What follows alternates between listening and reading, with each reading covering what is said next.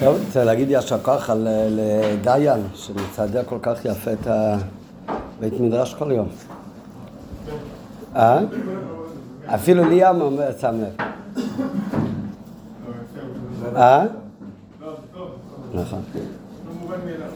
טוב, זה שיחה, זה, זה על רש"י, אבל זה, זה שיחה בניגלה, נוגע למצווה של הפרשת חלה. כן? זה המצווה של הפרשת חלה כתוב בפרשה שלנו.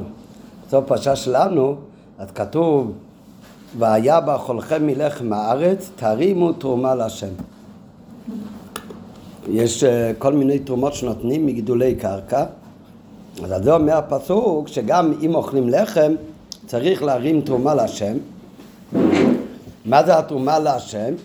אומר הפסוק ראשית הריצותיכם חלה תרימו תרומה כי תרומת גורן כן תרימו אותה. כמו תרומת גורן, מה זה תרומת גורן? מכל ה... הם, אה, הם תבואה ופירות שגדלים צריך לתת תרומה גדולה. למי נותנים את התרומה הגדולה? לכהנים. אז ככה גם צריך להפריש חלה, וגם התרומה שנותנים מהלחם, זה הכוונה להפריש חלה מן העיסה, למי נותנים את זה? לכהן. היום לא נותנים את זה לכהן, כי הכהן לא יכול לאכול את זה, כי זה טמא. אז בכל מקרה, אז שורפים את זה, או זורקים את זה בפח, בדרך כבוד, בשתי עטיפות. אבל המצווה להפריש חלה זה עדיין אותה מצווה. אז זה בסוף פרשה שלנו כתוב המצווה של הפרשת חלה.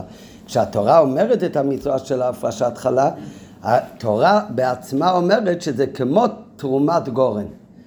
אז על זה יש רש"י, אומר רש"י, מה התורה משווה את החלה לתרומת גורן, כמו תרומה גדולה שנותנים לכהן. על זה אומר רש"י, שכמו תרומה גדולה אין לה שיעור, כך גם הפרשת חלה אין לה שיעור מן התורה.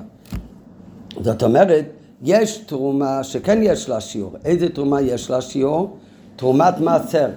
הרי מהפירות צריך לתת תרומה גדולה לכהן, זה התרומת גורן. כמה זה, בזה באמת אין שיעור. אחר כך צריך לתת מעשר, למי נותנים מעשר? ללוי, זה יש שיעור. כמה זה המעשר שנותנים ללוי? מעשר, עשירית. אחר כך יש מצווה שהלוי מהמעשר שלו, הוא גם צריך לתת תרומה לכהן. זאת אומרת, הישראל שיש לו את היבול, הוא נותן תרומה גדולה לכהן. כך נותן עשר אחוז ללוי. הלוי מהעשר אחוז שהוא קיבל מהמעשר, הוא נותן גם תרומה, זה נקרא תרומת מעשר. התרומה שהלוי צריך לתת, יש לזה שיעור. כמה זה השיעור? עשר אחוז מתוך העשר אחוז שהוא קיבל. זאת אומרת, ממה שהלוי קיבל זה עשר אחוז, עשירית. זאת אומרת, אם היה מאה תפוחים, מזה ישראל נתן עשר ללוי, הלוי צריך לתת תרומת מעשר, יש לזה שיעור אחד מעשר, מהעשר תפוחים שהוא קיבל, עשירית זה תפוח אחד. לעומת זאת, התרומה הגדולה שהישראל נותן לכהן זה התרומת גורן, בזה אין שיעור. אז מביא רש"י בפסוק שלנו, נראה בפנים על הפסוק, ראשית הריסותיכם חלת תרימו, תרומה כתרומת גורן כן תרימו אותה. מפרש רש"י את המילים כתרומס גוירן ואומר שלא נאמר בה שיעור. צריך לתת, להפריש חלה מן הבצק כמו תרומה גדולה שאין בה שיעור. ולא כתרומת מעשר שנאמר בה שיעור. ולא צריך לה, לתת חלה כמו תרומת מעשר שיש שיעור. אלו, אה? אה? לא, אין שיעור. אבל חכמים נתנו שיעור.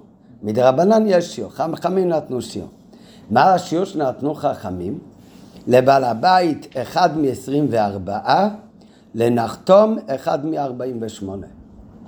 הבעל הבית שהוא מפריש חלה, זה מדרבנן רק, אז הוא צריך לתת אחד מ-24, כן? אם הוא עושה חלה של... אה, הם, אה, הם, אה, הוא עושה בצק 24 קילו, קילו אחד זה צריך להביא לכהן.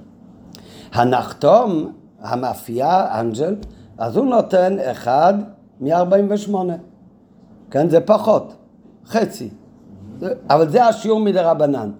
כי מן התורה, כתוב בתורה, זה כתרומת גורן שאין לזה שיעור. ויש להבין, רש"י מצטט עניינים מן המדרשים וממאמרי חז"ל להלכה רק כאשר הם הכרחים לצורך ההבנה של פשוטו של מקרא. לפי הכלל שרש"י בעצמו קובע, שאני לא באתי אלא לפרש פשוטו של מקרא. לפי זה מובן את החלק הראשון ברש"י. זה שרש"י אומר שהפרשת חלה אין לה שיעור מן התורה, זה מובן. כי בזה רש"י מסביר פשוטו של מקרא לכאורה, כתוב צריך להפריש חלה מן הבצק, להפרשת חלה. אבל בשביל מה צריך להשוות את זה תרימו תרומה כמו תרומת גורן. בשביל מה הוא צריך לה... אז זה רש"י צריך להגיד לי, אתה יודע במה התורה משווה את הפרשת חלל לתרומת גורן? להגיד, לפי זה אכן מובן שרש"י מפרש שלא נאמר בשיעור ולא כתרומת מעשר שנאמר בשיעור. זה פשוט כדי לבאר את הכוונה של התורה כשהיא מדגישה כתרומת גורן ולא כמו סוג אחר של תרומה. אבל מה נוגע כאן ההוספה של רש"י, אבל חכמים נתנו לזה שיעור. אחד מ-24 לבעל הבית, אחד מ-48 לנחתום. השיעור שחכמים אמרו, זה הרי לא נוגע בכלל להבנה של הפסוק אצלנו. הפוך, ההבנה של הפסוק שלנו זה שהתורה משווה את הפרשת חלה לתרומה, אה, לתרומה גדולה שאין לה שיעור.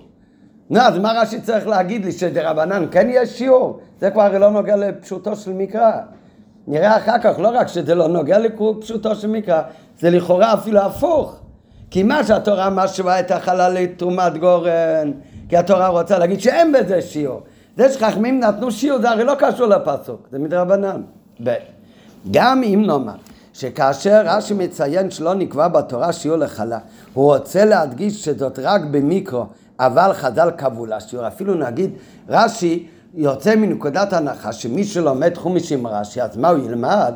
הרי את החלק הראשון הוא צריך לכתוב. שמה היא ההשוואה בין חלל לתרומה גדולה, שזה נקרא תרומת גורן, שאין לזה שיעור. אז מיד אומר רש"י, אל תחשוב שתלך עכשיו הביתה ובבצק תוציא חלה בלי שיעור, כי מיד אומר רש"י, תדע לך, אבל רבנן זה רק מן התורה, אבל רבנן כן נתנו שיעור. בסדר, נגיד רש"י רוצה להעביר שלא יהיה טעות, שכן יש שיעור מדרבנן. כן? גם אם יש בזה עניין. אבל למה רש"י צריך להגיד לי מהו השיעור? זה הרי רש"י הוא לא ספר הלכות.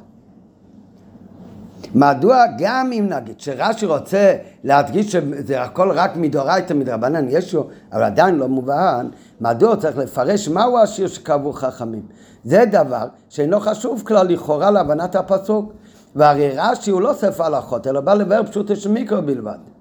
וגם אם נסביר בדוחק שרש"י רוצה שיהיה לנו מושג לגבי שיעור חלה, ואפילו אם נגיד שרש"י, אם הוא כבר כותב שתיזהר, אבל נכון שמן התורה אין לזה שיעור, אבל אני מיד אומר לך, תדע לך, מדרבנן יש שיעור.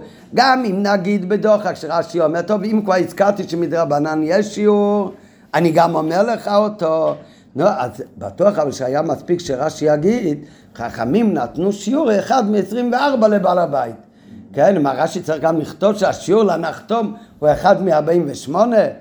אז אפילו אם נגיד שרש"י רוצה שיהיה לנו מושג לגבי שיעור חלה, אז גם היה מספיק שיציין לבעל הבית אחד מ-24.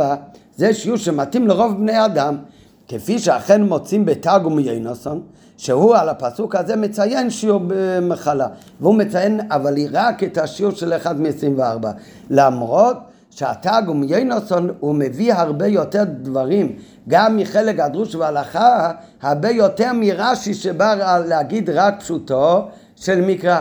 ובכל זאת התרגום יינוסון, שהוא רחוק יותר מרש"י בפשוטו של מקרא, אז הוא מסתפק בלהגיד את השיעור של אחד מ-24 דרבנון. ורש"י שהוא מסביר פשוטו של מקרא, הוא לא מסתפק בזה, וצריך להוסיף גם לנחתום אחד מ-48. אז לאיזה צורך רש"י צריך להוסיף את זה. ד' עוד שאלה, יותר מכך, לכאורה סותר המשך פירוש רש"י תחילתו. זה לא רק שלכאורה רק חלק הראשון ברש"י נוגע לפשוטו של מיקרו, חלק השני הוא, פח, הוא לא נוגע כאן בכלל להבנת הפסוק. כאן זה לא רק שזה לא נוגע להבנת הפסוק, אלא הוא אפילו סותר את מה שפשוטו של מיקרו אומר. הרי בתחילה הוא מפרש שהתורה מתכוונת. כשהיא אומרת כי תרומת גורן, שהתורה רוצה להדגיש שחלה היא כי תרומת גורן שלא נאמר בו שיעור. ולא כמו תרומס מייצר שיש לה שיעור, כלומר לא זו בלבד שהתורה לא מציינת את השיעור, אלא התורה מדגישה, לא רק שהיא לא אומרת מה השיעור, אלא התורה רוצה להגיד לך שאין שיעור. לא רק שהיא לא אומרת את השיעור, התורה אומרת שאין שיעור. כמות כתרומת גורן, כן תרימו אותה, כך תעשו אותו דבר בכלל לא. זה עניין בלי שיעור. שצריך להפריש ללא שיעור. אז איך זה מתאים בפשוט של מיקרו להמשך דברי רש"י, שאומר אבל חכמים קבעו כן שיעור. החכמים קבעו שיעור, כאן זה לכאורה דבר שסותר את פשוט של מיקרו, את ההתחלה. היי, hey, גם אם רש"י רוצה מסיבה כלשהי להוסיף, שחכמים נתנו שיעור, אפילו עם פרטי הדבר, כן, אפילו נגיד שרש"י כבר יש לו איזושהי סיבה שהוא רוצה להגיד לנו שנדע שמן התורה באמת אין שיעור, אבל תדע לך יש שיעור מדרבנן. והוא רוצה אפילו נגיד לפרט, מדרבנן השיעור לבעל הבית אחד מ-24, לנחתום אחד מ-48. אפילו נגיד שמשום מה רש"י רוצה להעביר לי סתם בהבהרה, שנדע מה הלכה בהפרשת חלה, איפה שחכמים כן נתנו שיעור, אז זה הרי היה מתאים יותר שרש"י יגיד את זה בפסוק אחר, לא באותו פסוק שממנו לומדים שאין שיעור.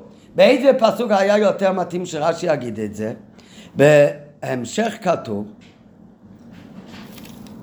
מראשית הפסוק הבא, חוף א', מראשית הריסותיכם, תחילת הבצק, זה הפרשת חלה, תיתנו להשם תרומה לדורותיכם. למי נותנים את זה?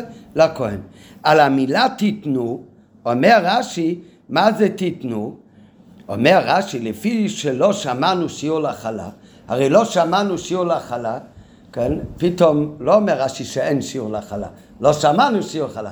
אומר רש"י, לפי שלא שמענו שיעור לחלה, נאמר תיתנו, לכן אומרת התורה, תיתנו להשם תרומה, תיתנו שיהיה בה כדי נתינה. תיתן משהו שנחשב נתינה. כן, אני אביא לך גרגיר, פירור אחד, זה לא נקרא כדי נתינה. מי נותן כזה דבר? אז אומר הפסוק, מראשית הריסותיכם תיתנו, תיתנו צריך שיהיה בו כדי נתינה, שיהיה משהו. נכון, אולי אין שיעור מן התורה, אבל צריך שיהיה בו כדי שיעור נתינה.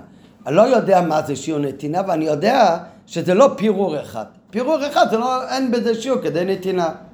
טוב, אז זה כתוב בפסוק הבא. אז אם רש"י כבר רוצה להגיד שהרבנן נתנו שיעור אחד מ-24 לבעל הבית, אחד מ-48 לנחתום, איפה יותר מתאים לה, לכתוב את השיעור דרבנן? באותו פסוק שרש"י אומר שהפסוק מדגיש שאין שיעור לחלה, כי התורה משווה את זה לתרומה גדולה, או אם רש"י כבר רוצה להגיד לך שחכמים עשו שיעור, אז זה היה יותר מתאים לכאורה שרש"י יכתוב את זה בפסוק שאומנם לא כתוב שיעור אבל כתוב תיתנו שמזה אומר רש"י לומדים שיהיה לכל הפחות כדי נתינה. היי, hey, גם אילו רצה רש"י מסיבה כלשהי להוסיף שחכמים נתנו שיעור עם פרטי הדבר, מתאים היה יותר לומר בפירושו, זאת בפירושו בפסוק השני תיתנו להשם תרומו שם אומר רש"י, שלא שמענו שיעור לחלה נאמר תיתנו, שיהיה כדי נתינה. ושם היה הרבה יותר מתאים לכאורה את ההמשך, שחכמים נתנו שיעור לבעל הבית כך ולא נחתום כך.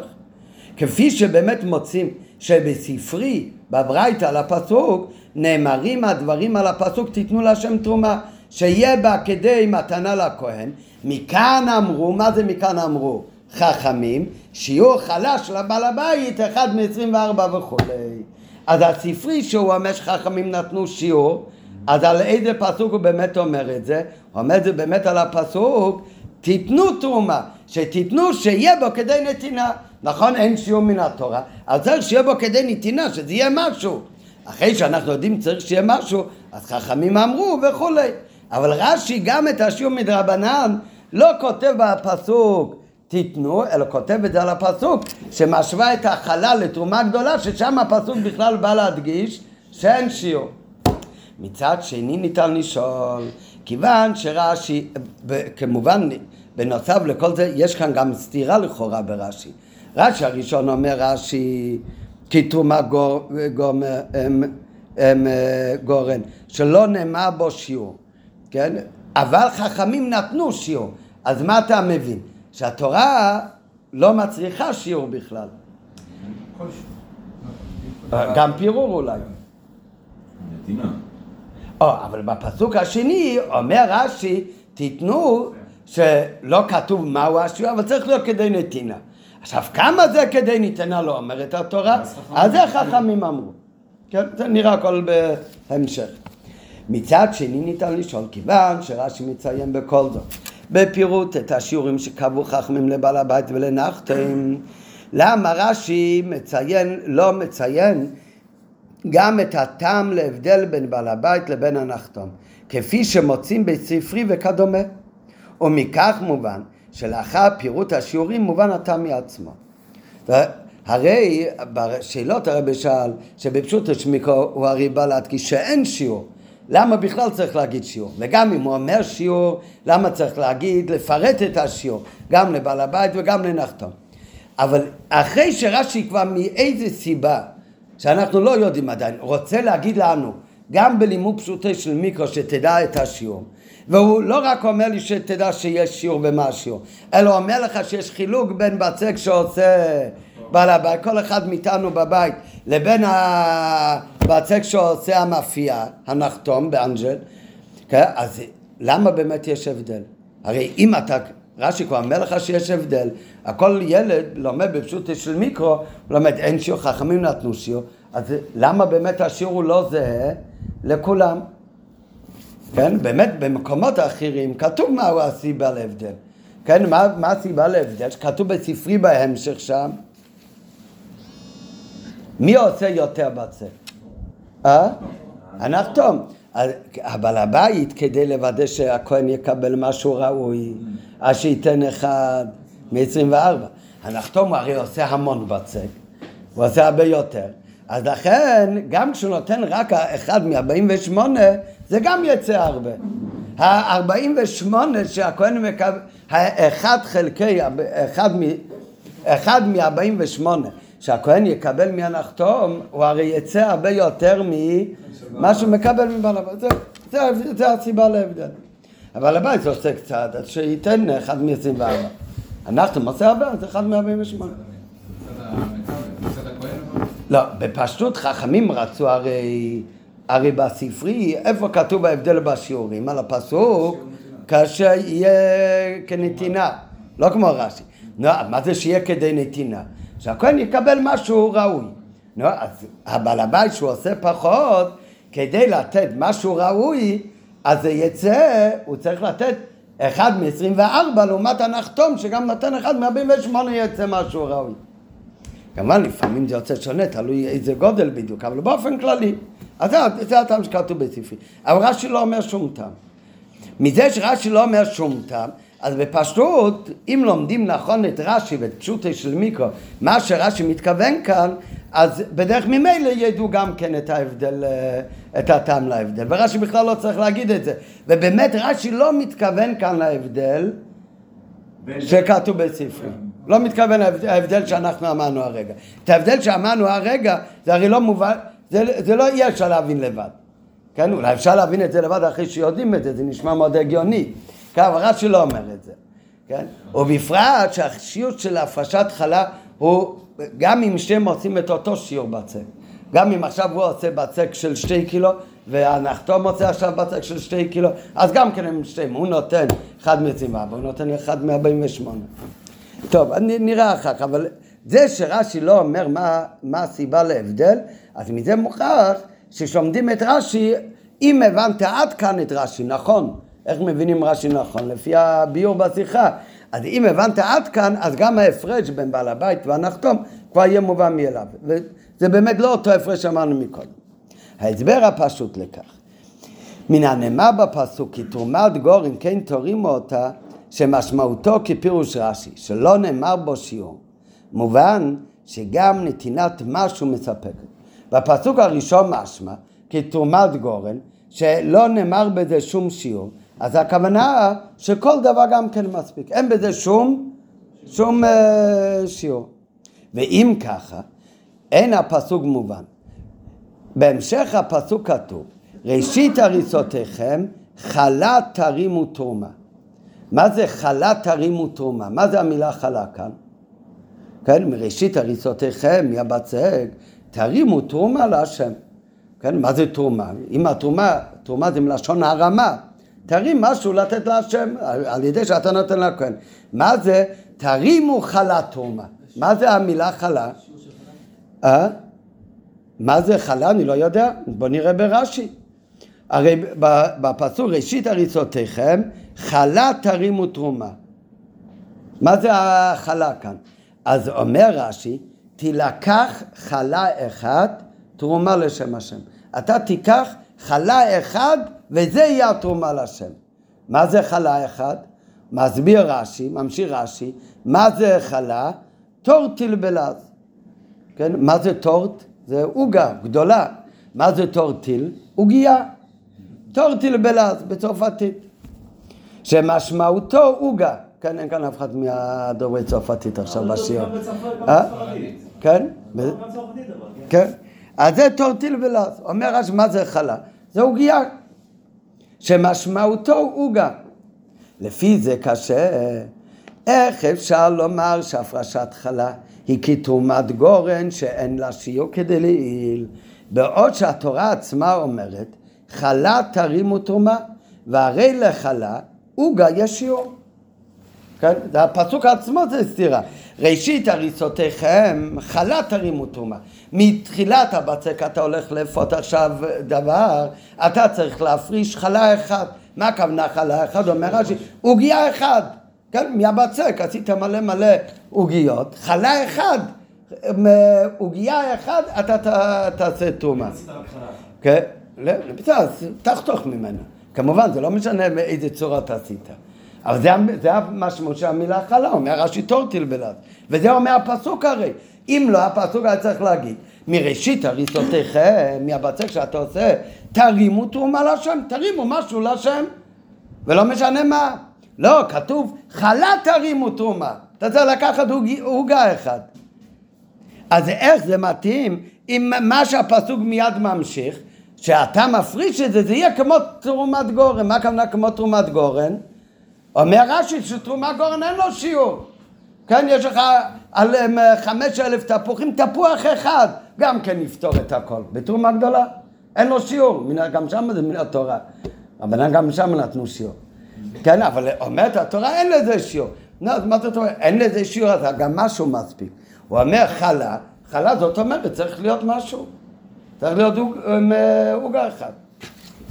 הוא לא, לא כתוב איזה גודל זה, אבל זה בטח לא משהו. מסביר שהטורטיל אין לו שיעור.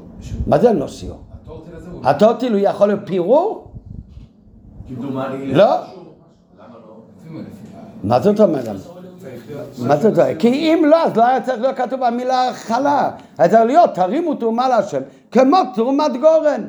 כן? גם גרגיר אחד אה, חיטה, הוא פותר את כל הקרים מתרומה גדולה. כן? כמובן, גם שם אל תביא לכהן גרגיר אחד, אבל חיטה אחת פותר את הכל. נו, כאן מה? כזה בצק פותר את הכל? זה לא יכול לפתור את הכל. למה? כי מה כתוב בתורה? לא תרימו תרומה כתרומת גורן, אלא תרימו חלה כתרומה תרומה להשם. זה לא חלה, זה לא טורטיל. כן? זה פטיט של אה, בצק. למה? זה לא טורטיל. כי זה קטן, לא? לא, לא בגלל זה, זה אה, מתיתנו, לא בגלל המילה תיתנו, זה כבר פסוק הבא, זה עוד עניין. כן, אם כתוב תרימו אה, חלה, ואומר רש"י מה זה, חלה טורטיל בלעז, זאת אומרת, זה צריך להיות משהו עם ממשות, וזה לא טוב.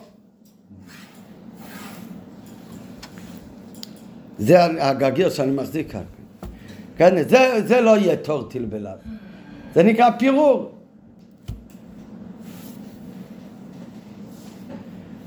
טוב, אז זו שאלה קשה, לפי זה קשה. איך אפשר לומר שהפרשת חלה היא כתרומה גורן, שאין לו בכלל שיעור, כמו שאמרנו מקודם, כאשר התורה עצמה אומרת שחלה תרימו תרומו, והרי חלה יש לה שיעור, לעוגיה יש איזשהו שיעור. נכון, יש עוגיות גדולות ויש עוגיות קטנות, אבל בטוח שיש אה, שיעור. יש דברים שאתה לא קורא לזה עוגה.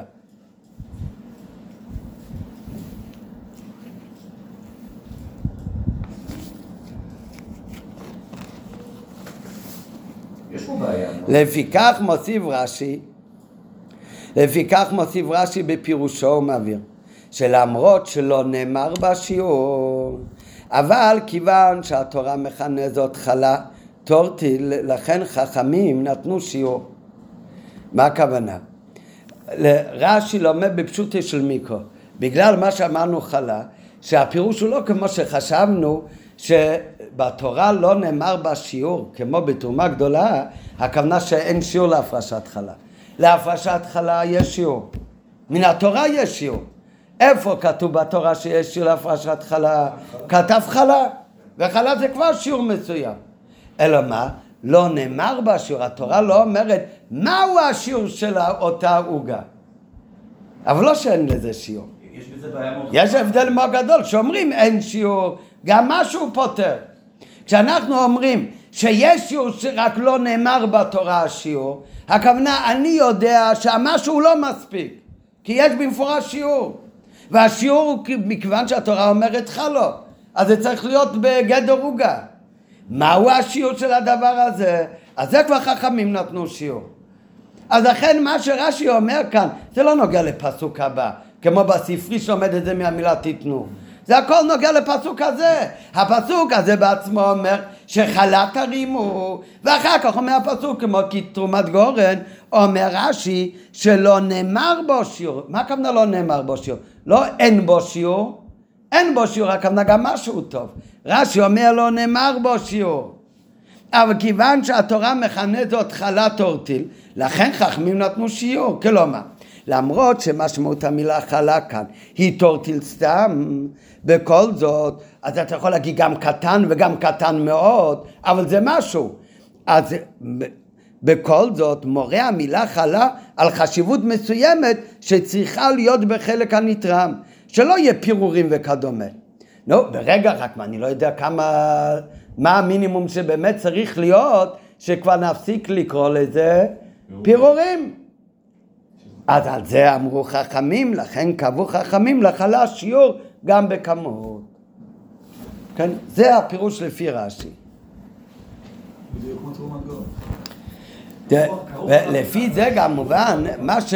לא, לא, לא, לא, לא, לא, לא. לא, לא, לא כתרומה גורן.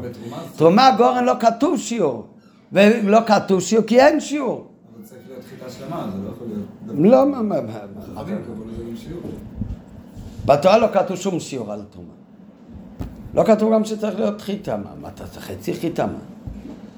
אז נתת כלום, אתה... שם זה באמת משהו, גם מספיק.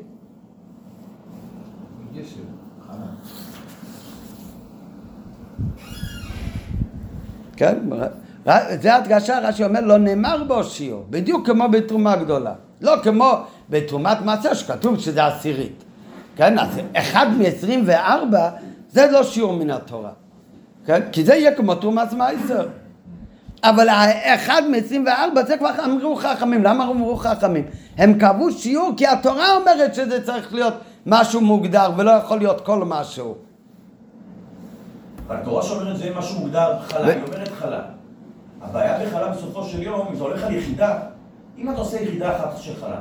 נו, אז אתה צריך לחתוך ממנו עוד יחידה. אבל זה לא? חלה כבר. למה למה?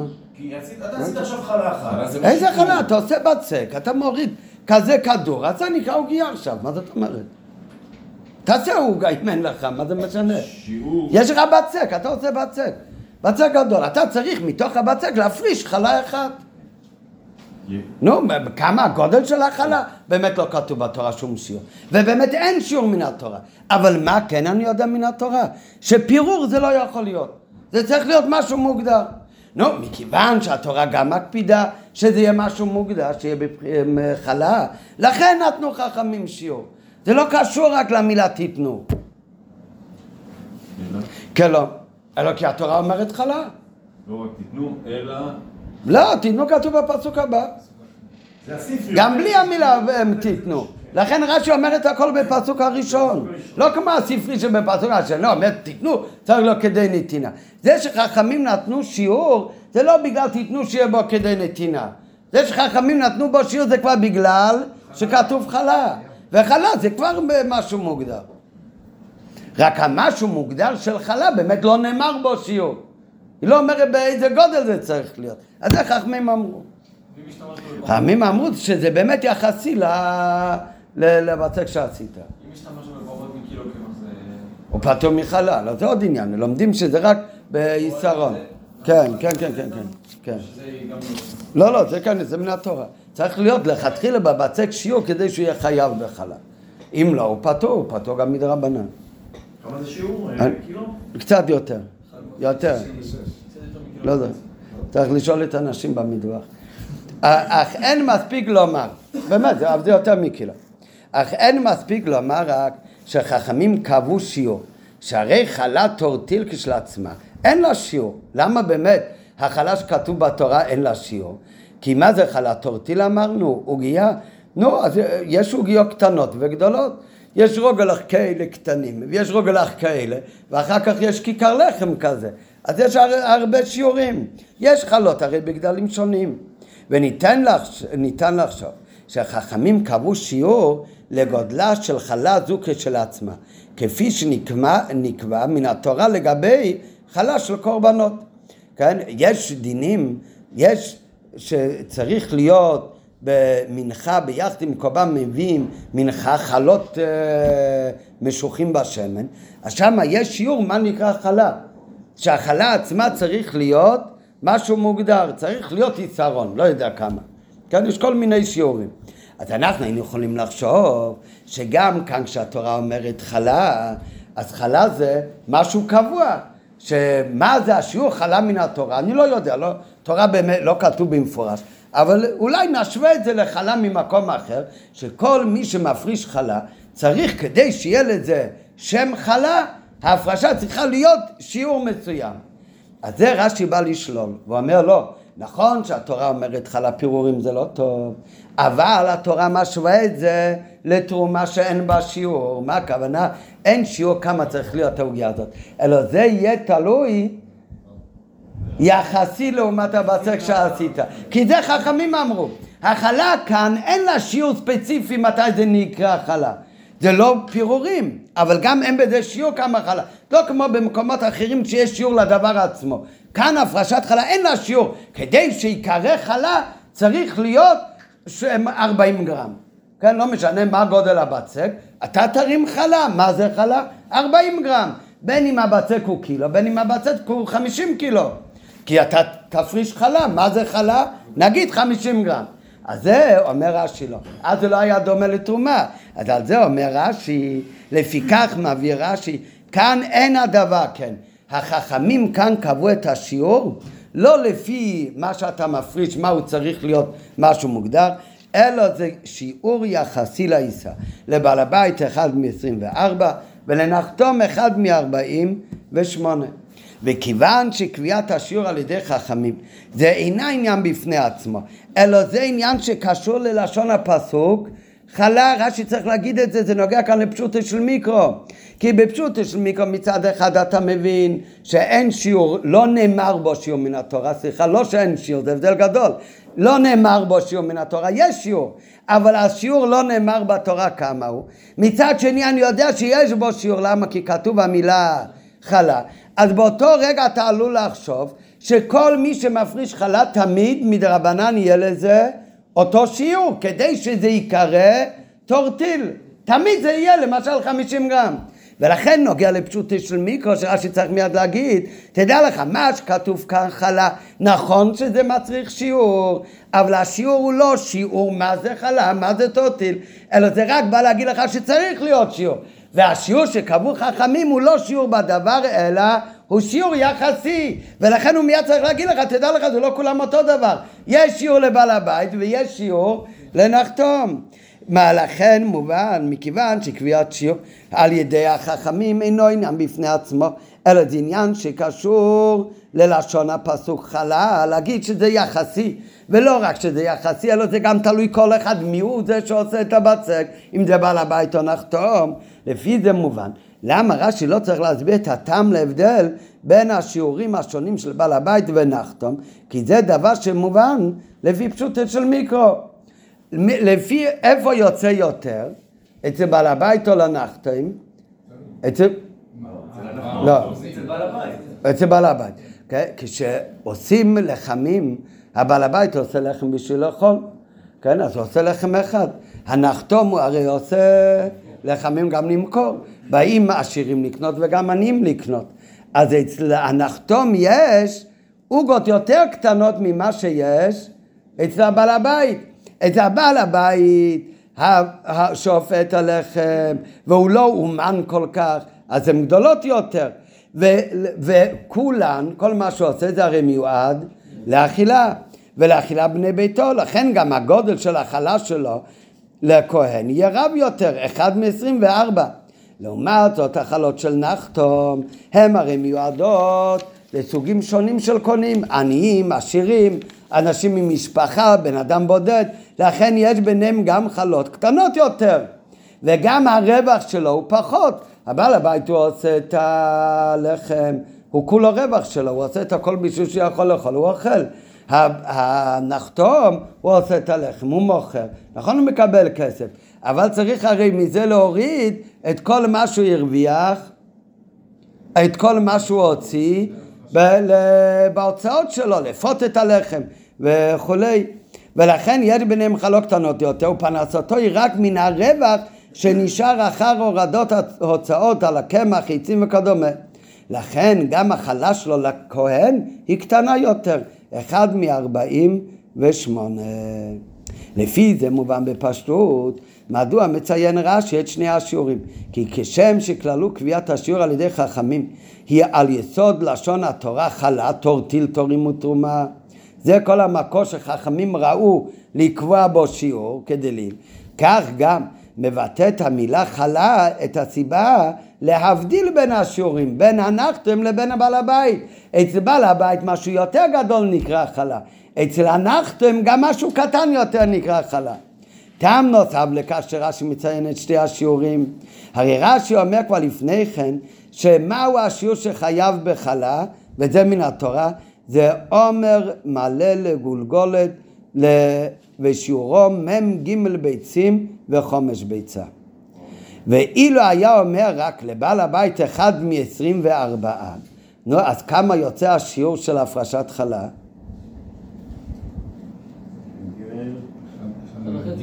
אם עומר לגולגולת זה מ"ג ביצים וחומש ביצה, אנשים מ"ג ביצים והוא צריך לתת בעל הבית אחד מ-24 מתוכם, אז כמה זה יוצא? אה? יוצא כמעט שתי ביצים. יוצא כמעט שתי ביצים. הניתן היה לחשוב שלפי חכמים, מה נחשב שיעור חשוב? שיעור חשוב זה רק מה שיותר גדול מכביצה. כי הרי המינימום של שיעור חלה, גם אם זה יחסי, כן, אם זה יותר גדול זה יותר, אבל גם אם זה יחסי, מה יהיה המינימום? אז בשביל המינימום אני צריך לדעת מה המינימום שחייב בהפרשת חלה. המינימום של הפרשת חלה זה בצק בגודל של 43 ביצים, ומזה הוא צריך להפריש 1 מ-24, זה הכוונה כמעט שתי ביצים, כן? בין 1 ל-2, אבל יותר מביצה. אז יוצא שהשיעור מינימלי להפרשת חלה הוא יהיה כמעט שתי ביצים. אה? מה? זה המינימום. לא, אם הוא עושה בצק כזה גדול של 200 ביצים בגודל, צריך לתת 1 מ-24, זה יצא שיעור של 8 ביצים. היום לא עושים ככה, כי בכל מקרה זה לא הולך לכהן לאכילה, כן? אבל ככה היה הפעם, צריך לתת 1 מ-24. לא, אם זה יהיה 24 קילו, צריך לתת קילו שלם. ואם מישהו היה עושה... אבל המינימום, מה היה המינימום? השיעור חלה הוא מ"ג ביצים, הוא יסרון. אז אם ככה, שיעור מינימלי להכלה יוצא לבעל הבית, כמעט שתי ביצים. פחות, כמעט שתי ביצים. אז אם ככה, אז מה יוצא? זה השיעור מינימלי של הפרשת חלה. אם זה השיעור מינימלי, אז כל מי שלומד את זה רואה מה זה נקרא שיעור חשוב באוכל? כשתי ביצים, כמעט שתי ביצים. לא, אבל זה הרי לא נכון, להלכה יש מלא דברים שהשיעור שלהם הוא כזית, כביצו. לכן אומר רש"י מיד שהיינו יכולים לחשוב שלפי חכמים שיעור חשוב הוא יותר מכביצו וזה סותר הרבה הלכות שנלמדו כבר לפני כן שגם שיעור יותר גדול מכזית אז שיעור אוכל נחשב כביצה. איפה נחשב שיעור אוכל כביצה? בברכת אה? מן התרא, גם בכדאי, נכון, מן התורה, איפה עוד? טומאת אוכלין.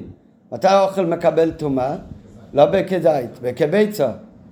כן? אז הרבה הלכות, חשיבות של אוכל הוא בכשיור ביצה. נו, כאן יוצא שהמינימום שיחשב דבר חשוב, מה נקרא חלה? רק שתי ביצים, פחות.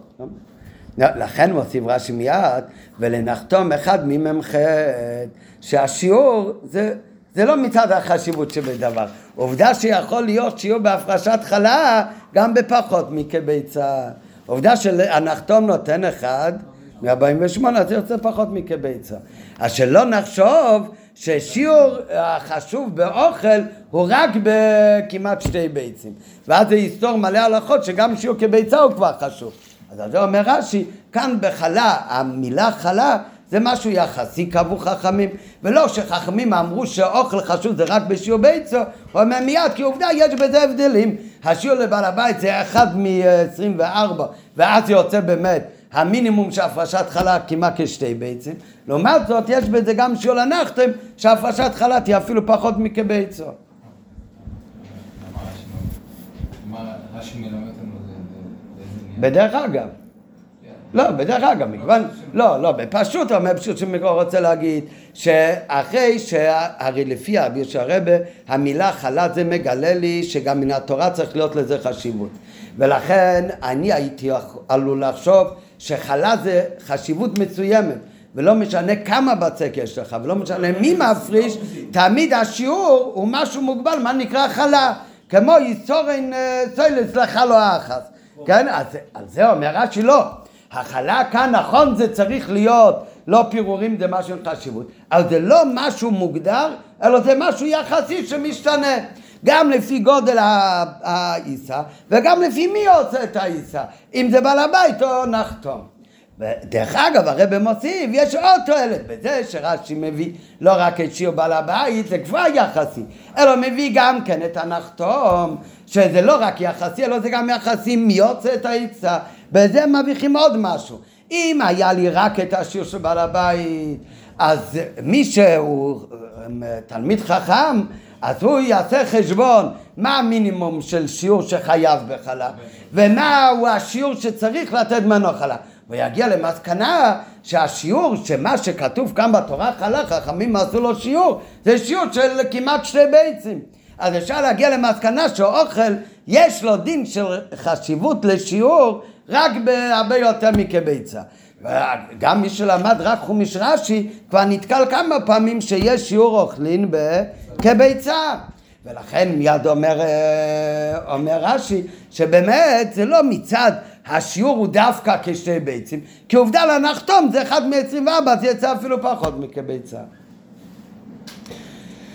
מן העניינים המופלאים שניתן ללמוד מפירוש רש"י זה ישנו דיון על הסתירה בין פירושי רש"י שזה בשאלות שאמרנו בתחילת השיחה לא כתוב במפורש אבל אנחנו הזכרנו את זה כשאמרנו כל השאלות אז אמרתי שבעצם בנוסף לכל השאלות יש כאן שאלה בהתחלה רש"י אומר בפסוק כ' אומר רש"י שכי תרומה גורן שלא ניתן שהוא גם כאן אין שיעור אחר כך אומר רש"י תיתנו להשם תרומה אומר רש"י לפי שלא שמענו שיעור לא גילו לך את השיעור נאמר תיתנו שיהיה בה כדי נתינה שזה כן צריך להיות משהו אז מה זה ש... שיהיה בה כדי נתינה מן התורה או מדרבנן זה מן התורה הרי לומדים את זה מהמילה תיתנו תיתנו אז זה סותר למה שהוא אמר ברש"י מקודם כמו תרומה שאין לזה שיעור כן? ונראה הרבה דנים על, הש... על הסתירה הזאת.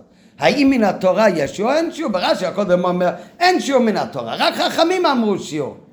רש"י הבא אומר, תיתנו, נכון אין, אין שיעור, אבל מן התורה צריך להיות כדי נתינה. סימן שכאן יש שיעור מן התורה.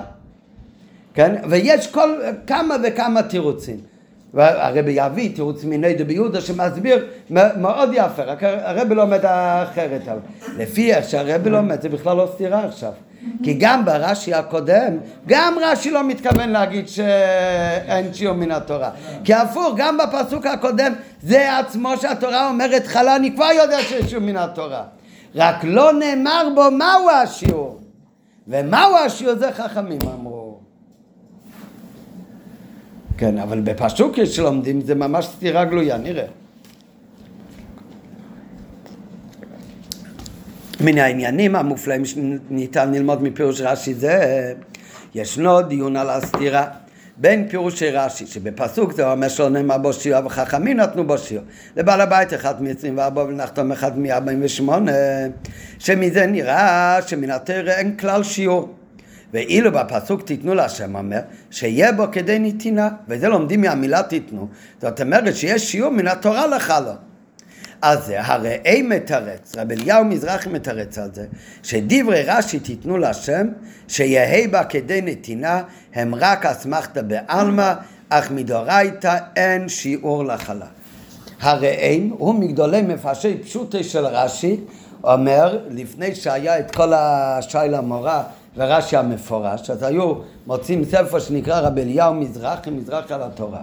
והרי הוא אומר שרש"י זה בכלל לא סתירה ברש"י. רש"י אומר אין שיעור מן התורה. בדיוק כמו תרומה, אתה יכול להביא פירור. רק מה, חכמים נתנו לו שיעור. אחד מ-24 או אחד מ-24. ברש"י הבא אומר רש"י תיתנו, לפי שלא נאמר בו שיעור, אומרת התורה תיתנו שיהיה בו כדי נתינה. אומר, זה דרש מדרבנן, זה לא דין מן התורה. זה רבנן אמרו לתת שיעור. אף על פי שהתורה אומרת במפורש שזה כתרומת גורן שיעור. אומרים חכמים מצאו אסמכתא, כאילו רמז בפסוק, אבל זה לא מדאורייתא. הם הסמיכו את זה על הפסוק תיתנו, מזה שכתוב תיתנו, שיהיה בו כדי נתינה. דבר אסמכתא דקרוא הכוונה שזה לא לימוד מן התורה, אלא רק דין דה רבנן, והסמיכו את זה על פסוק. כן, יש דברים שהמקור הוא מן התורה, זה דין הופך להיות דין דאורייתא.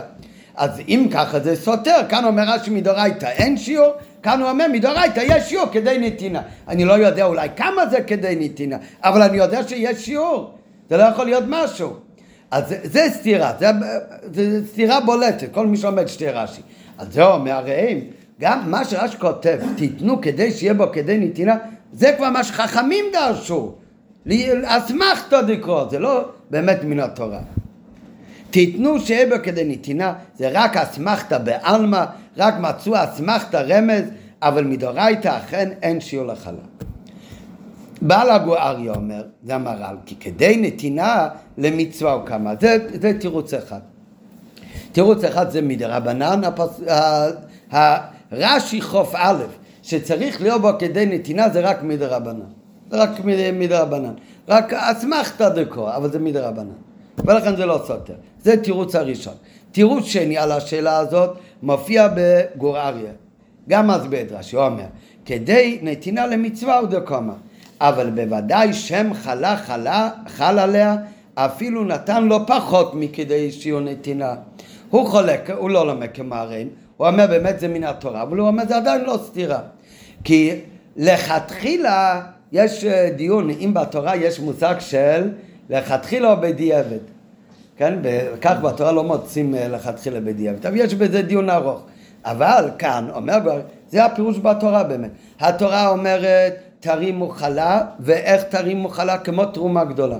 תרומה גדולה אין לזה שיעור, גם הפרש חלה אין שיעור. מה כאן? גם אם נתת משהו בלי שום שיעור, הכמות הכי קטנה, יצאת ידי חובה ומותר לאכול את הלחם. זה כבר לא תבל, תיקנת אותו. אבל זה רק בדיעבד. לכתחילה איך אתה תביא? לכתחילה למצווה קומה. מה הכוונה למצווה קומה?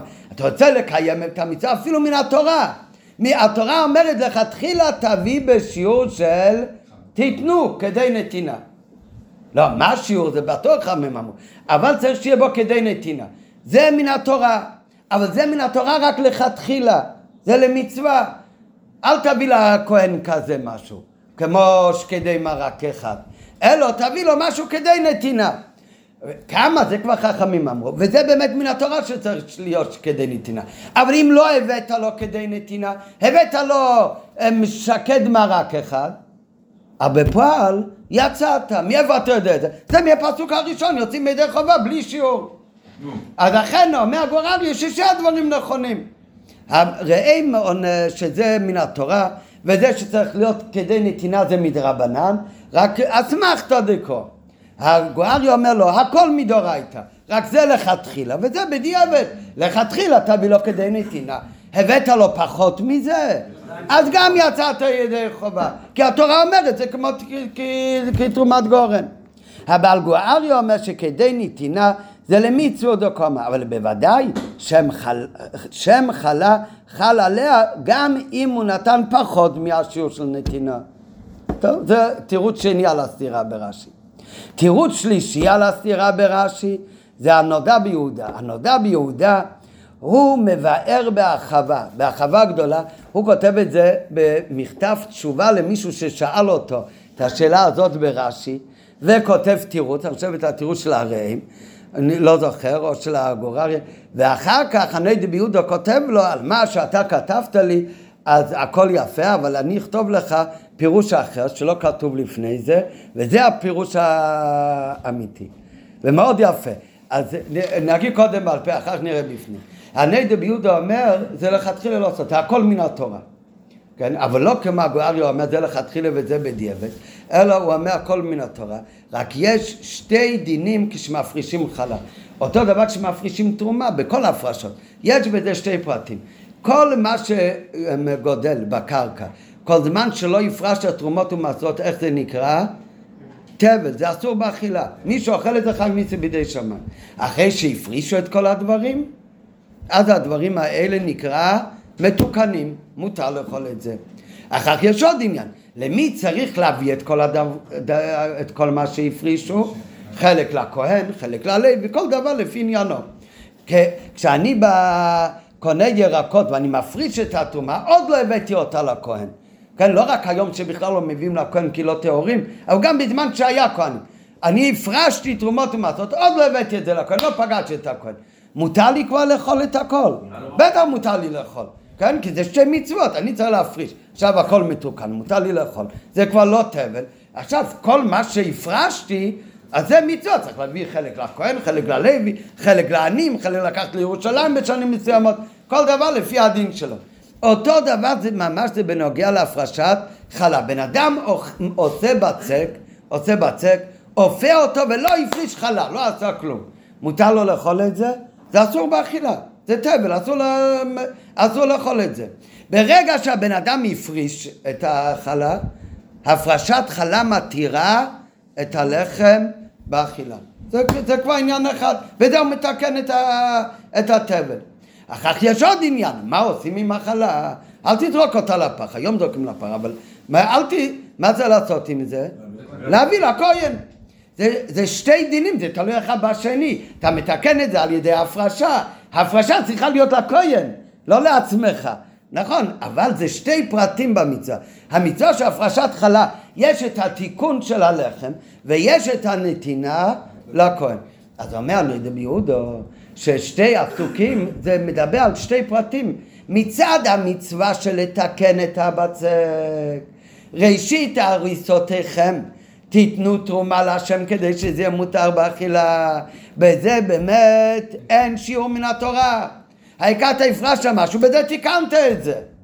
אבל יש עוד פרט, צריך לתת את זה לכהן, הרי העיקר זה מהמתניס כהונו. אז העיקר זה שאחת תיקח את זה, תיתן את זה לכהן. כאן אומרת התורה, תיתנו להשם, שיהיה בו כדי נתינה. אז באמת יש מה ש... שתי ימים מן התורה. מן התורה אין שיעור לחלה. מה אין שיעור לחלה גם לא צריך להיות כדי נתינה. זה מצד הדין של לתקן את הבצק. אחר כך מצד הדין של נתינת חלה לכהן, מצד זה כבר כן יש שיעור, כי התורה אומרת תיתנו. יפה. אה?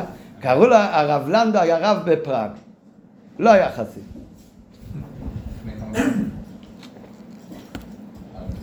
אה? לא, אחרי זמן החסיד, אם אני אומר שהוא לא היה חסיד זה היה מסנגד. כן, אבל היה תמיד חכם גדול. הנדר ביהודה מבאר בהרחבה שיש בחלה שני עניינים, הפקעת איסו תבל שבעיסה, שבכך היא נעשית מותרת באכילה. ב' עיקר המצווה זה הנתינה לכהן. וההבדל ביניהם הוא כדי להפקיע את איסור התבל מן העיסה אין שיעור מן התורה, אפילו משהו פותר את העיסה. אבל כדי לקיים את מצוות הנתינה לכהן, על זה צריך שיעור, זה לא מדרבנן, כאן השיעור הוא מן התורה. אחד מחוב ד' או אחד ממ"ח של עיסרון. אחד מ...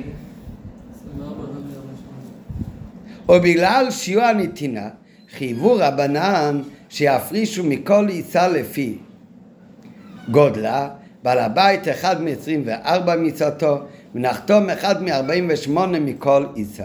טוב, כאן הסוף, אי אפשר אה, להבין כל כך בשיחה, בטח לא במתורגמים כאן, בלי להסתכל מה כתוב בפנים בתוך הנודע ביהודה. אה, הוא אומר ככה, על הפסוק השני הנתינה לכהן יש שיעור, וזה שיעור, זה מן התורה. הוא אומר תיתנו, תיתנו זה מן התורה. ויש שיעור מן התורה. הוא אומר גם יש, גם כמה הוא השיעור לשיטתו זה גם מן התורה. אחר כך יש עצם ההפרשה לתקן, אז על זה באמת אין שיעור מן התורה. שם יש שיעור מדרבנן. השיעור שרבנן עשו זה דומה לשיעור ש... של התורה. זה לא אותו שיעור. זה, הוא אומר ככה. השיעור אומר ממ"ח, אבל כמה צריכה כתוב אחד מחוב ד' או אחד ממ"ח. אני חושב שהוא כותב בעיקר אחד ממ"ח. מהו השיעור מינימלי של חלה? מ"ג ביצים, כן? אז הוא אומר לתת אחד מ-48, זה השיעור הכי קטן, זה השיעור הרי שאמרו לנחתם. אחד ממ"ח של עיסרון, כמה זה יוצא בערך? שלוש רבעי ביצה נגיד. הוא אומר, זה שיעור של, של נתינה מן התורה. זה שיעור נתינה מן התורה. לא משנה איזה גודל עשית את הבצק. זה שיעור נתינה מן התורה. אחד ממ"ח, כאן הוא אומר אחד מכ"ד, שזה אה, לבעל הבית, או אחד ממ"ח. אבל אחד מהם, כי זה שיעור מן התורה. אה? אה, בסדר, בסדר, נכון, אז כאן זה בסוגריים, אבל נכון, אבל לכאורה שם משמע שזה עיקר השיעור מן התורה. זה הכי קל. וזה כדי שיש שיעור נתינה, צריך להיות, הרי מהו השיעור שחייב בחלה? זה מ"ג ביצים. אז מהו השיעור הכי קטן שאפשר לתת? זה יוצא, אתה צודק. לנחתם זה יוצא כאילו שושר וביצה, זה השיעור הכי קטן. זה השיעור שנחשב, יש בו כדי נתינה. וזה השיעור שהוא מן התורה. וזה שיעור תמיד מן התורה, כי זה נחשב um, כדי נתינה. זה לא כתוב בתורה מילה שלוש רבעי ביצה, אבל כך חכמים שיערו. חכמים שיערו. לא, כן, אבל הם שיערו שזה השיעור מן התורה שיש בו כדי נתינה. מה זה נקרא כדי נתינה? ש... ש... שהוא יקבל משהו ממשי. כדי שיקבל משהו ממשי, זה הרי בטוח לא יחסי, מה זה משנה איזה גודל עשיתי את הבצק, מה זה העניין של הכהן? העיקר שהכהן לא יקבל uh, שקד מרק אחד, כן? מה יש לי בתנור זה לא העסק של הכהן. אז מהו כדי כי הם, תיתנו להשם תרומה. לפי שלא שמענו שלך לא נאמה תיתנו, שיהיה בו כדי נתינה. צריך שיהיה בו איזשהו נתינה. לא כתוב באף מקום כמה זה. כי זה להלכה בפועל כבר לא משנה, כי רבנן בכלל לא עשו שיעור יותר. אבל אומר נוידא ביהודה, אתה יודע מהו השיעור כדי נתינה? כדי נתינה זה שיעור מן התורה. ומהו השיעור מן התורה כדי נתינה? אז לא, לא ברור, יכול להיות אחד מ-24 או אחד מ-28 מתוך עיסרון. זאת אומרת, מן התורה שיעור נתינה, אז זה משהו קבוע. זה שיעור נתינה זה או שלוש רבעי ביצה או ביצה כמעט שתי ביצים. או ככה או ככה, אם הולכים לפי שיעור בעל הבית או לפי זה. וזה מתוך חיסרון. זה, אם זה נקרא כדי נתינה, אז זה נחשב כדי נתינה גם אם עשית חמישים קילו. מה זה משנה? זה כדי נתינה. זה שיעור מן התורה כדי נתינה. השיעור הזה אומר הנדביודה הוא מן התורה. מצד מה הוא מן התורה? לא בשביל לתקן את, ה... את הלחם. בשביל לתקן את הלחם אין שיעור מן התורה. זה נקרא מן התורה כדי נתינה שיהיה לתת לכהן משהו ממשי. מצד הכהן. זה שיעור מן התורה. עצם הדבר לתקן אז על זה באמת שמה בתורה לא כתוב שיעור. בפועל אבל אתה צריך הרי ל... גם אם בשביל לתקן משהו מספיק. בפועל אבל אתה ת- תיקח יותר, למה? כדי שיהיה בו כדי נתינה. אז אומרים חכמים, חכמים עשו כבר שיעור על, על ההפרשה, וכאן איזה שיעור הם עשו? הם לא עשו שלוש רבעי ביצה, אלא הם עשו שלוש רבעי ביצה על כל עיסרון שעשית. אם עשית חמישים קילו, על כל קילו צריך להיות אחד מ-24. זה הגיוני, זה... זה כבר שיעור דרבנון, זה חכמים נוסנו בהם שיעור. האחד מ-24 של עיסרון, זה שיעור כדי נתינה מן התורה. חכמים אמרו שבעל הבית ייתן אחד מ-24 מכל מה שהוא עושה, והנחתום יעשה אחד מ-48 מכל מה שהוא אבל זה עושה. הגיוני שאתה אומר כבר 1 מ-24 מתוך כל העיסה. לא, לא, לא, לא, לא, לא, לא, מכל העיסה זה לא מן התורה, חס וחלילה. לא, זה מדרבנן. התירוץ שלו זה שתי דברים. דבר ראשון הוא אומר, הוא מחלק שיש בדין הפרשת חלה שתי פרטים. לתקן את העיסה ואת הנתינה לכהן. ועל זה הוא אומר, ש- הרש"י הוא לא- בכלל לא סותר את עצמו. מן התורה את ההפרשה בשביל לתקן את העיסה אין שיעור. בשביל הנתינה לכהן צריך להיות שיעור. עכשיו, זה שלב ראשון. שלב שני, על ההפרשה גם עשו חכמים שיעור. מן התורה אין שיעור. אבל גם על ההפרשה חכמים עשו שיעור. איזה שיעור עשו חכמים על ההפרשה? הוא אומר, את זה חכמים ישבו לשיעור שהוא כדי נתינה מן התורה. השיעור כדי נתינה מן התורה הוא אחד מ-24 של יסרון, לא משנה לי כמה יסרונות בישלת. וחכמים אומרים, אתה תביא אחד מ-24 מכל מה שבישלת. הם? הוסיפו בשיעור הרבה יותר. אה? לכתחילה איך הגיעו למספר הזה מהתורה? לאחד מ-24. בת...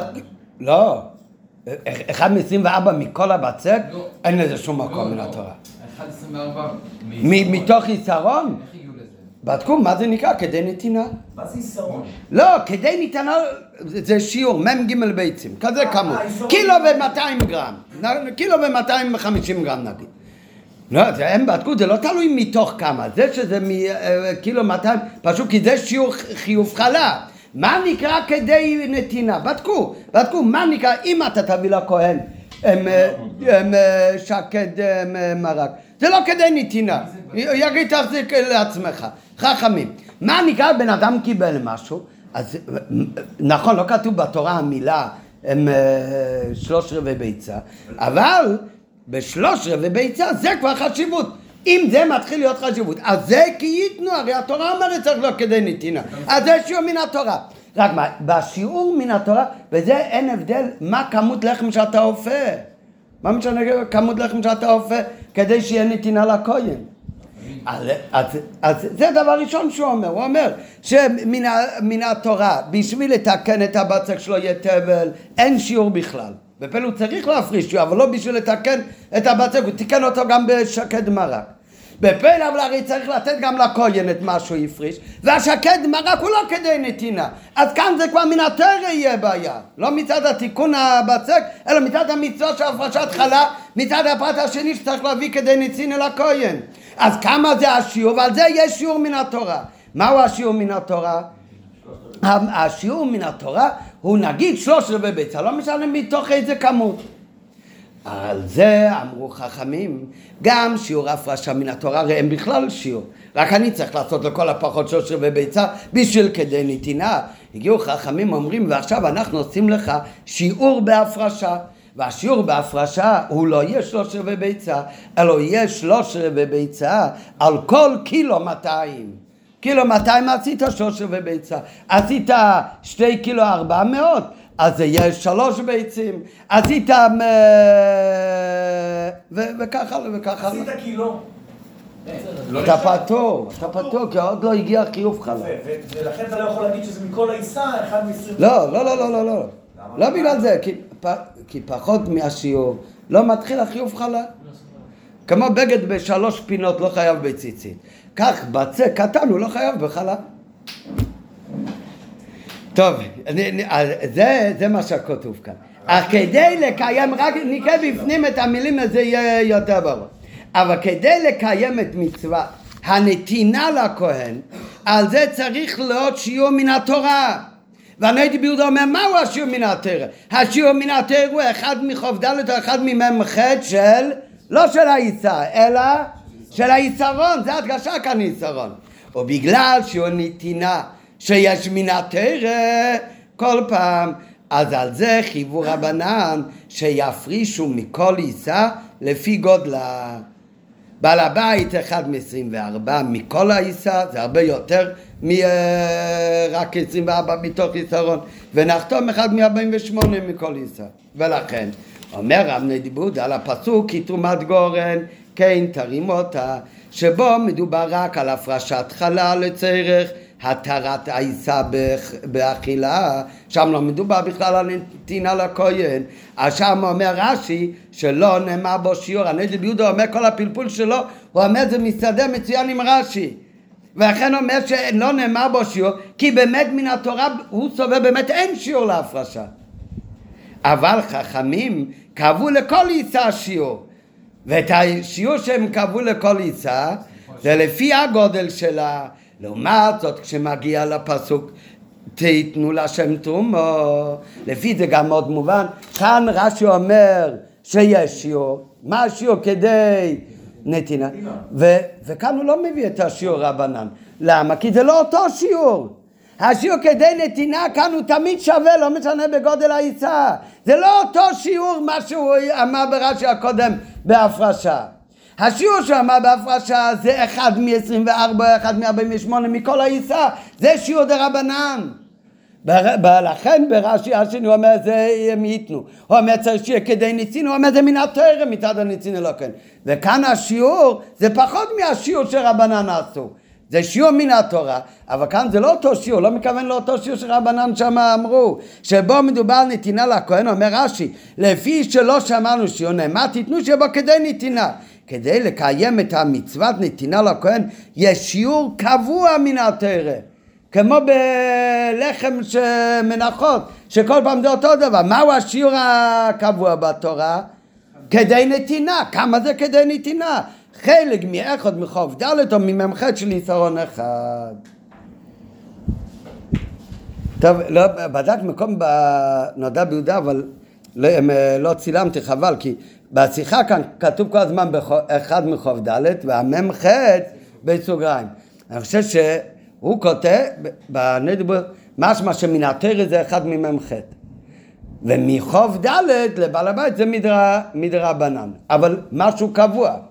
אחר כך יש השיעור שאמרו חכמים בהפרשה, זה בכלל אחד מכ"ד או אחד ממ"ח מכל הבצק. זה הכל פלפול של הנדר ביהודה, זה מאוד יפה ומאוד מתרץ. אומר אבל הרבה, זה לפי פשוטי של מיקרו ברש"י, זה לא ככה. כי בפשטות לפי רש"י, אם, כי אם ככה הרי נשאר, נשאר השאלה שאם בפסוק הראשון שמצד הנתינה מן התרא אין שיעור ורק מצד הנתינה לכהן על זה מן התורה יש שיעור אז למה ברש"י הראשון בכלל רש"י כותב שחכמים נתנו שיעור נכון זה לא אותו שיעור של פסוק הבא זה דווקא מובן שלא יכתוב את זה אחר כך כי זה לא אותו שיעור אבל מה נוגע לכאן אבל הרב, מה אומר הרב? שברש"י משמע לא ככה, ברש"י משמע שגם מצד הפסוק הראשון, גם מצד ההפרשה יש שיעור מן התורה. מהו השיעור מן התורה? לא כדי נתינה. חלה, נכון, כל הכבוד לשקר. מצד המילה חלה שזה טור בלעז, זה שיעור מן התרא. ולא רק מצד הנתינה, אלא גם מצד ההפרשה. ובאמת מצד ההפרשה גופה יש כבר חילוק. כי אצל כל אחד התור טילו בגודל שונה. אז חכמים קבעו את זה אחד ל... דעת רש"י על פי פשוטי של מכל אורה זה ברא לעיל ברורה. רש"י אבל לא לומד ככה לפי ההסבר של הרבי ברש"י. הרב לא מקבל את ההסבר של הנדי ביהודה. אלא רש"י סובר שגם הפרשה מדאורייתא גם היא מחייבת שיעור בעל חשיבות. מן התורה, מהו השיעור בעל חשיבות? זה חלת אורטיל ולא מספיק במשהו, בפירורים וכדומה. ב' חכמים נתנו שיעור ללא קשר מהנתינה לכהן, אלא בהקשר לשיעור החלש שאמרה התורה בעניין ההפרשה. ואת הטעם לכך, למה רש"י באמת לומד ככה? את הטעם לכך יש להסביר בפשוט. לפי פשוטו של מקרא מובן, שלא רק המילים תרימו תרומה להשם, אלא גם המילים של הפסוק השני, תיתנו להשם תרומה, מדברות על עצם המצווה של הפרשת תרומה להשם, ולא על פעולת הנתינה לכהן. והרי באמת, תיתנו להשם תרומה, אומר רש"י, לפי שלא שמענו שיר לחלה נאמר, תיתנו כדי שיהיה בו כדי נתינה. המקור של זה זה בספרי, בחומשים החדשים כתוב בסוגריים ספרי. בספרי יש עוד מילה אחת. בספרי כתוב, לפי שלא שמענו שיר לחלה נאמר תיתנו, שיהיה בו כדי נתינה לכהן. רש"י לא כותב המילה כהן, רש"י כותב שיהיה בו כדי נתינה. למה באמת רש"י לא כותב את המילה כהן? כי בפסוקים כאן בכלל לא כתוב שנותנים את זה לכהן, נכון שנותנים לכהן, כמו שטרומה נותנים לכהן, אבל זה, הפסוק אומר, אתה מפריש בשביל הקדוש ברוך הוא. אחר כך, מה אתה עשית עם מה שהפרשת לקדוש ברוך הוא? את זה אתה נותן לכהן, אבל הנתינה לכהן זה לא מה שמפורש כאן בפסוק בכלל. כן? זה שמתיר את הבצק לאכילה, זה קשור עם הנתינה לכהן או עם ההפרשה להשם? עם ההפרשה להשם, הרי מה התוכן של מצוות חלה? שיהודי ירגיש שכל מה שיש לו במזון זה אך ורק מאת השם. איך אתה מבטא את זה? דבר ראשון, ברשת שכל מה שגדל אצלך בגידולי קרקע וממה שעשית בצק, דבר ראשון אתה מפריש חלק קודש להשם. רק מה, איך אתה מביא את זה לקודש ברוך הוא? אומר הקודש ברוך תביא את זה לכהנים. אז זה הפרשה להשם. כאן, נכון, מה עושים אחר כך עם ההפרשה? נותנים לכהן. לפי הפירוש בנדו ביהודו, אז הרי ההפרשה מן התורה אין שיעור. מה שיש שיעור מן התורה כדי נתינה, זה מצד הנתינה לכהן, שלכהן יקבל משהו ביד ולא יקבל איזה פירור. אבל אומר הרבי בפשוטו של מיקרו כאן, גם בפסוק הראשון, איפה שכתוב תארימו תרומה כתרומה סגרן, וגם הפסוק השני, איפה שכתוב תיתנו, לא מוזכר בכלל הכהן, הכל מוזכר רק ההפרשה לכבודו של הקדוש ברוך הוא. ובאמת רש"י, שהוא אומר תיתנו להשם תרומה, אומר רש"י שיהיה בו כדי נתינה, ולא אומר כמו שבמקור בספרי כתוב שיהיה בו כדי נתינה לכהן.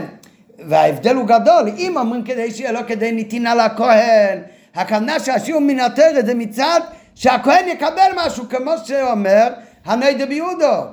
והרב אומר מרש"י משמע שזה לא ככה, צריך להיות בו כדי נתינה לא רק כדי שהכהן יקבל משהו ולא פירו, אלא זה כבר דין בעצם ההפרשה של היהודי, עצם ההפרשה.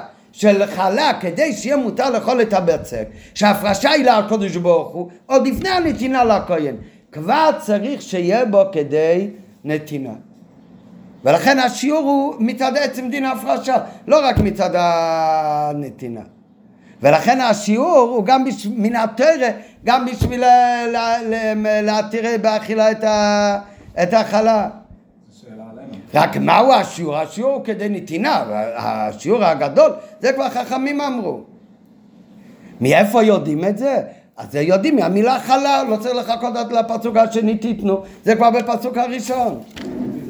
את הטעם לכך יש להסביר בפשוט, לפי פשוט של מיקרו מובן שלא רק המילים תרימו תרומה להשם, אלא גם תיתנו להשם תרומה, גם מדבר על עצם המצווה של הפרשת תרומה לקודש ברוך הוא, ולא על הפעולה של הנתינה לכהן.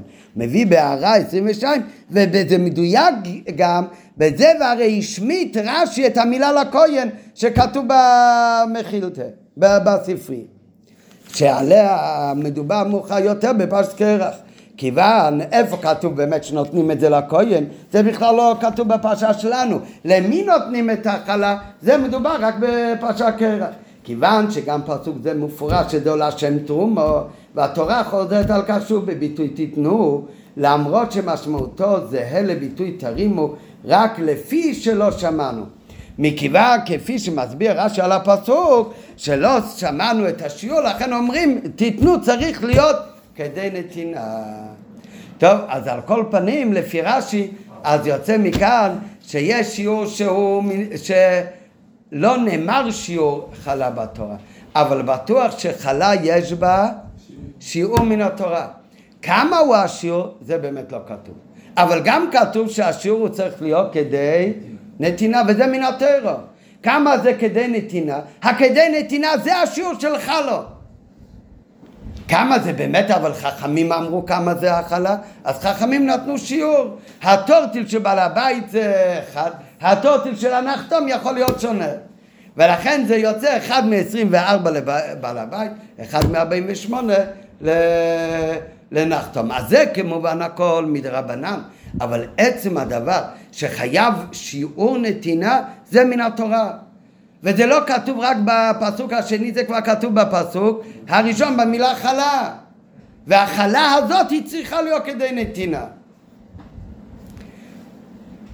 טוב, עד כאן זה הביאור ברש"י, אבל יבחנו שגם למדנו גם את הביאור של הרבי ברש"י, גם למדנו ביאור יפה של הנדר ביהודו. רבי לא שולל, רק אומר שבפשוט של רש"י זה לא, זה לא מה שרש"י כותב. טוב, אבל גם את הביור של הגור אריה והראם והביור של השיחה. טוב, פעם הבאה נראה את החצי השני, זה הביור ביינו של טרע. מתי חלה זה דבר שלא צריך שיעור על פי חסידות, ומתי צריך שיעור, ולמה השיעור של הנחתום הוא פחות מהשיעור של בעל הבית. הכל על פי פנימות העניינים. טוב, זה יהיה פעם הבאה.